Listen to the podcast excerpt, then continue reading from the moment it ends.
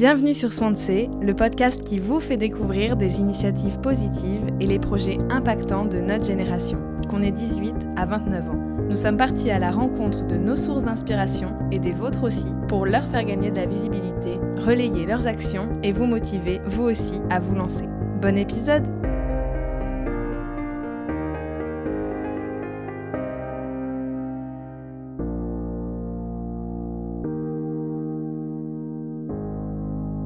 Cet épisode va nous rappeler nos vacances d'été, puisqu'on va parler d'océan, de poissons et surtout de pêche.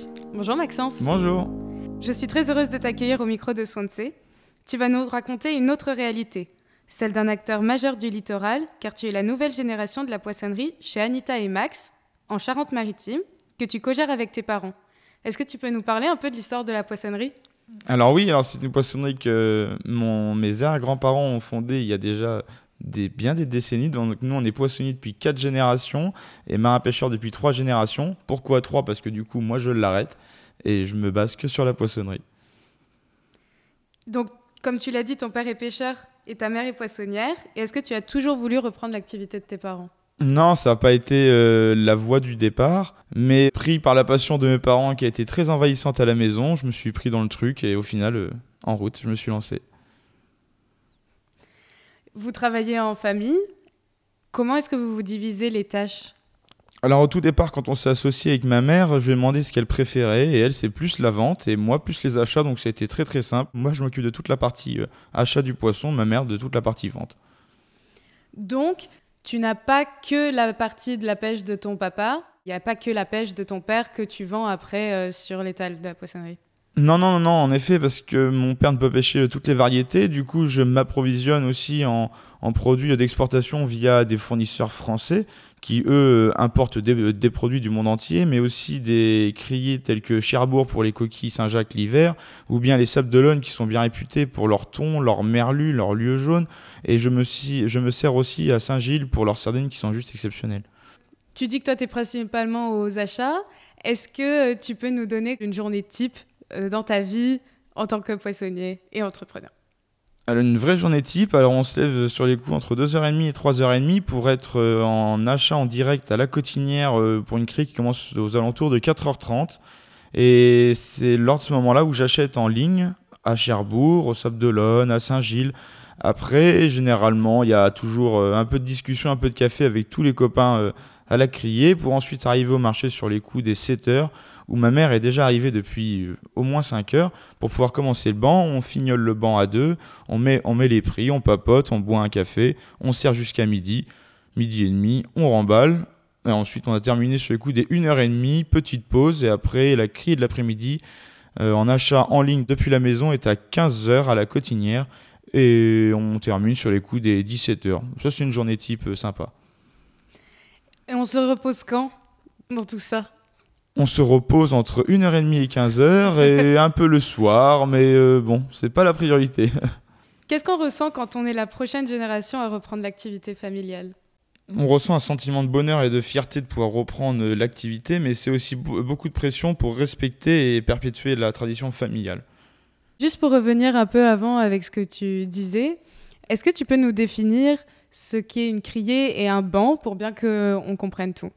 Alors une criée, c'est-à-dire hein, c'est tous les marins pêcheurs qui déposent leurs euh, poissons sur une criée euh, la plus proche. Et ensuite c'est là où nous on se regroupe tous les acheteurs pour pouvoir ensuite l'acheter via un système d'enchères qui est prédéfini un, peu à l'avance. Et un banc c'est vraiment une étale euh, une étale d'une poissonnerie standard où du coup là c'est réservé qu'aux particuliers pour acheter. Tu dis que c'est sous principe d'enchères est-ce que c'est un peu euh, défini à l'avance? Comment ça se passe? Est-ce que c'est l'enchère comme on l'imagine, euh, comme nous on peut participer à une vente aux enchères, ou est-ce que ça se passe un peu différemment? Alors, c'est un peu comme une vente aux enchères, oui et non, parce qu'en fait, là, euh, pour déterminer un prix, c'est suivant l'offre et la demande. Donc, c'est-à-dire, plus il y a de variétés de poissons en masse, et plus le prix va baisser. Et c'est pour ça que le prix varie énormément euh, suivant les saisons, parce que plus il y a de demande, il n'y a pas beaucoup plus de poissons, mais s'il y a plus de demande, les cours augmentent euh, pas mal. Et qui fixe euh, ces prix-là? Indirectement, c'est les acheteurs qui fixent le prix en, en ayant beaucoup plus de demandes ou beaucoup moins. Généralement, c'est les acheteurs, donc nous les poissonniers. Ça fait quatre générations que vous êtes poissonnier. De quelle valeur tu as hérité de tes arrière-grands-parents qui étaient eux aussi euh, pêcheurs et poissonniers? Alors, ils m'ont appris surtout à respecter le poisson et à, à, surtout bien le travailler, mais aussi de ne jamais tricher avec les clients, parce que sinon, euh, les clients le ressentent beaucoup. Comment est-ce que tu respectes les poissons? Il est très très simple de, de respecter les poissons, c'est-à-dire c'est le mettre en valeur euh, de la meilleure des, des, manières sur le banc et ensuite de très bien le travailler, soit en le, soit en le pelant, soit en le vidant, en faisant un très beau filet pour que ça convienne à tous les clients. Alors comment est-ce que tu as réussi à dynamiser la poissonnerie depuis que tu y travailles? Alors la poissonnerie, il y a encore euh, 5 ou 6 ans, n'achetait exclusivement qu'à la cotinière et du coup était vachement restreint sur les arrivages, mais aussi sur les variétés. Donc j'ai essayé de la dynamiser en achetant sur différentes criées pour varier les espèces de poissons, mais aussi et surtout depuis le Covid, on a instauré un système de livraison qui cartonne et du coup ça c'est génial. C'est comme ça que je l'ai dynamisé. Et donc dans ta journée, à quel moment tu vas livrer ou tu vas organiser euh, toutes les préparations de commandes? Alors, c'est-à-dire que je livre tous les vendredis matins. Mes clients me contactent entre le mercredi soir et le jeudi soir, même jusqu'au vendredi matin pour, pour les plus tardifs, et je livre tous les vendredis matins. Donc, tu as prévu un jour dans la semaine où euh, tu livres? C'est ça, donc je regroupe tout le monde sur une seule journée. Parce que le reste du temps, c'est quoi? C'est tous les jours, euh, tu vas à l'étal au marché? Oui, c'est ça. En fait, on a 9 marchés semaine en moyenne à l'année. On travaille du mardi au dimanche euh, à la Tremblade l'hiver et du 7 sur 7 l'été à la Tremblade. Et ensuite, on est le mercredi et samedi au marché à Arvers. Donc, tu as déjà réussi à dynamiser, à faire des livraisons et plus les achats euh, ailleurs. Est-ce que tu as d'autres projets pour la poissonnerie? Alors, j'ai pas vraiment de futurs projets, mais je souhaite surtout garder la même image sur, euh, sur mon entreprise pour que mes clients soient toujours contents. Et tu as quel retour généralement de tes clients avec ta poissonnerie? Alors généralement, le meilleur retour, c'est quand on les voit toutes les semaines venir devant notre état avec un grand sourire. Et j'ai pas besoin de plus. Tu disais que tu voulais rester dans cette bonne image, etc. T'as besoin de quoi pour, euh, pour atteindre tout ça? Pas grand chose, mais surtout qu'on est toujours à un super arrivage de poissons tous les jours et c'est ça qui est un peu le plus dur à avoir car on dépend beaucoup des saisons, du temps.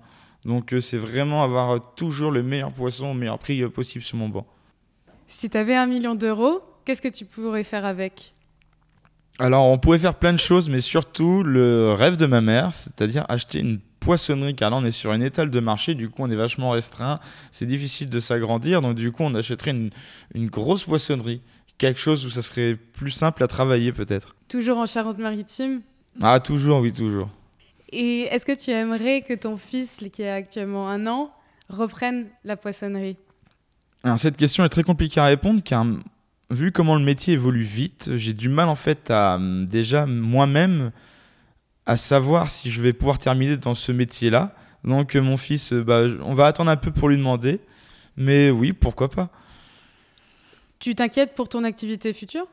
Oui, parce que le métier évolue énormément et beaucoup trop vite. Et euh, pour l'instant, on n'a pas d'avenir, on n'a on a pas de réponse surtout sur notre avenir de, de, notre métier. On est un peu dans le flou, donc euh, à voir. Mais ça se trouve, ça va évoluer dans le bon sens. C'est quoi les questions que tu te poses par rapport à ton avenir?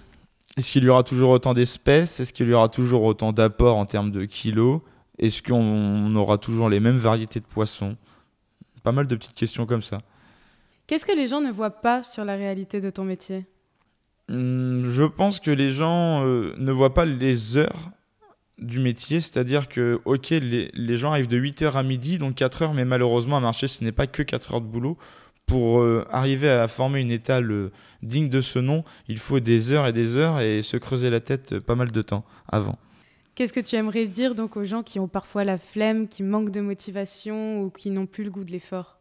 Alors c'est hyper dommage, d'une c'est un métier où on recherche toujours du monde, tous les matins je me réveille la nuit et j'ai personne sur la route, on n'est pas du tout embêté avec le téléphone, on est tranquille dans notre petit coin, donc on peut être soit assez solitaire ou soit travailler dans, dans l'entreprise de poissonnerie à faire le banc, donc là on peut être avec du monde, donc tout est possible. Et c'est surtout qu'on se réveille avec le lever du soleil sur la mer, et ça c'est quand même extraordinaire. Par rapport à l'évolution actuelle de la pêche, comment est-ce que tu aimerais qu'elle évolue dans le futur? Alors j'aimerais qu'il y ait toujours autant de variétés de poissons, surtout, ce qui permet en fait d'enrichir nos étals, et surtout toujours autant d'apports. et puis avec pourquoi pas des nouvelles variétés qu'on puisse développer. Mais surtout, il y, a des produits un peu oubliés et j'aimerais quand même mettre plus en valeur via soit les réseaux, soit la télé, soit des reportages pour qu'on puisse justement adapter tous les poissons à notre assiette. Quelles variétés sont oubliées? Il y a plein de variétés comme euh, la roussette, un peu la vive, le grondin, euh, tout ce qui est rascasse et tout ça, c'est un peu oublié. C'est hyper dommage que ce sont des produits très fins et très agréables en bouche. Est-ce que tu es épanoui dans ton métier? Ah oui, c'est génial, on s'éclate, on se lève le matin, la nuit, il n'y a personne sur la route, donc on peut travailler sans perdre de temps. On voit le lever du soleil tous les matins, donc c'est vraiment super agréable. Et puis le contact avec les clients est formidable tous les jours, on a moyen de discuter. Est-ce que tu as une anecdote avec tes clients? Alors des anecdotes, on pourrait en citer des centaines et des centaines, mais il y en a une particulièrement qui m'a fait beaucoup rire. Quand on fait les livraisons le vendredi, on rentre un peu plus dans l'intimité des gens. Je suis rentré chez une petite mamie hyper agréable que je servais depuis quelques années. Et elle m'a demandé de régler son pH de piscine. J'ai trouvé ça surprenant pour un poissonnier qui règle un pH de piscine. Mais écoutez, c'est assez rigolo et j'ai même eu le droit à un, petit verre à la, fin. c'est génial. Et c'est vrai en plus. Concrètement, Comment notre génération pourrait aider les acteurs du littoral pour sauvegarder les espèces maritimes?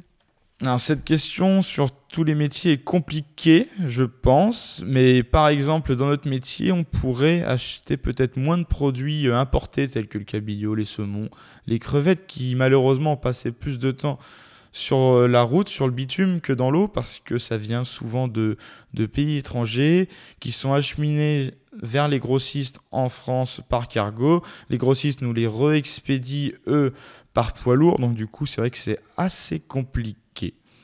Des produits comme ça et plus axés sur le local. Et après, bah après pourquoi pas euh, euh, revaloriser, par exemple, euh, quand on fait du filetage, nous on a souvent en perte, on a les têtes de poisson, ou les arrête, des choses comme ça. Donc peut-être pas, pourquoi pas les collecter, avoir une entreprise ou une association qui les collecte et puis qui le revalorise soit en soupe de poisson ou je ne sais pas, en granules ou quelque chose pour justement avoir zéro perte.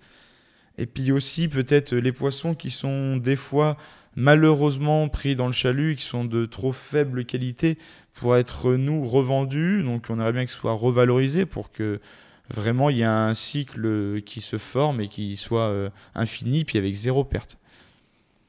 Est-ce que tu peux juste nous expliquer ce qu'est le filetage? Alors le filetage, euh, c'est toute la manière de travailler le poisson, c'est mettre en filet le poisson pour que justement il n'y ait pas d'arrêt et qu'il soit plus agréable et plus simple à manger. Et après pour arriver à un cercle vertueux euh, avec zéro déchet. Exactement. Qu'est-ce qui, qu'est-ce qui différencie le poisson de ton étal d'un poisson que l'on peut trouver en grande surface? Le poisson de grande surface, c'est aussi très bien, mais je pense que nous, en allant acheter notre poisson direct à la criée, déjà dit, on a beaucoup moins d'intermédiaires qu'eux, qui eux passent par une centrale d'achat. Et nous, ça nous permet de sélectionner notre poisson et de savoir exactement ce qu'on vend, d'où il vient et pourquoi il est là. Quels sont les clichés que tu en as marre d'entendre sur ton métier euh, Le poisson, ça pue. Non, un poisson frais ne sent pas. C'est juste euh, les tripes ou les abats qui sentent, mais sinon, le poisson frais ne sent pas. Sinon, il faut pas le manger. Sinon, euh, c'est compliqué de le manger. Quand il sent au départ, il sentira forcément à l'arrivée. Tu vis au rythme des marées et du cycle de la nature. Quelle est ta relation avec le monde vivant et l'océan? Alors du coup, c'est vrai que ça, du coup, on est vraiment euh, dépendant de la météo, des marées, et c'est aussi ce qui fait son charme. Et nous, du coup, on est obligé de, de s'adapter. Et bah, quand ça va pas, on prend le temps et puis on attend un petit peu. Alors qu'en ville, c'est beaucoup plus linéaire, et du coup, on peut travailler, on travaille complètement différemment. Tu deviens ministre de la pêche et de l'aquaculture. Quel axe prioritaire mettrais-tu en place? Alors je ne mettrai pas forcément quelque chose en place, mais j'axerai encore plus sur préserver la ressource avec des quotas ou des mailles euh, peut-être un peu plus définies. Et je pense que je demanderai avant de faire quelque chose aux acteurs même de la pêche, c'est-à-dire les marins pêcheurs, pour pouvoir vraiment établir une loi ou un quota ou une maille beaucoup plus adaptée. Vous avez euh, beaucoup de contrôle par rapport à tout ce filetage, les filets, etc., euh, les normes, la pêche? Alors oui, les contrôles sont journaliers par, euh, on appelle, par les crieurs, c'est-à-dire les ouvriers de la criée qui, eux, contrôlent aussi bah, tout ce qui est taille, maille, et il faut savoir euh, les apports aussi. Et après, il y a beaucoup de contrôles suite aux affaires maritimes. Et après, sur les marchés, en termes d'étiquetage, de provenance, etc. Donc, on est vraiment contrôlé. Et honnêtement, ça a que du bon sens. Est-ce que tu sais combien il y a de criées en France? En France, il me semble qu'il y a une trentaine de criées, plus, plus ou moins grosses. Euh, après, c'est suivant les ports, il y a plus ou moins d'arrivages. Ça dépend, mais il y a une trentaine de criées. Si tu devais dîner avec deux personnes, mortes ou vivantes, qui inviterais-tu et pourquoi? Fini le poisson, passons à quelque chose de plus intime, on va dire. Moi, je dînerais avec Christophe Maheu. Il m'a toujours bercé mon enfant, je l'adore. Même si pas tout le monde l'aime, moi je l'aime bien. Et pourquoi pas euh, en tant qu'année Coupe du Monde avec Grégory Aldrit, parce que c'est un, mordu sur les terrains et un gros bosseur, un peu comme moi, donc euh, pourquoi pas avec lui. Est-ce que tu as une devise, une phrase de vie? Alors oui, je pense que la meilleure manière de prévoir le futur, c'est de le créer. Merci beaucoup Maxence. Merci surtout à toi. On te souhaite euh, de réussir et que le meilleur pour la suite. Merci beaucoup et belle réussite aussi à Swansea et puis encore de belles interviews à suivre. Merci.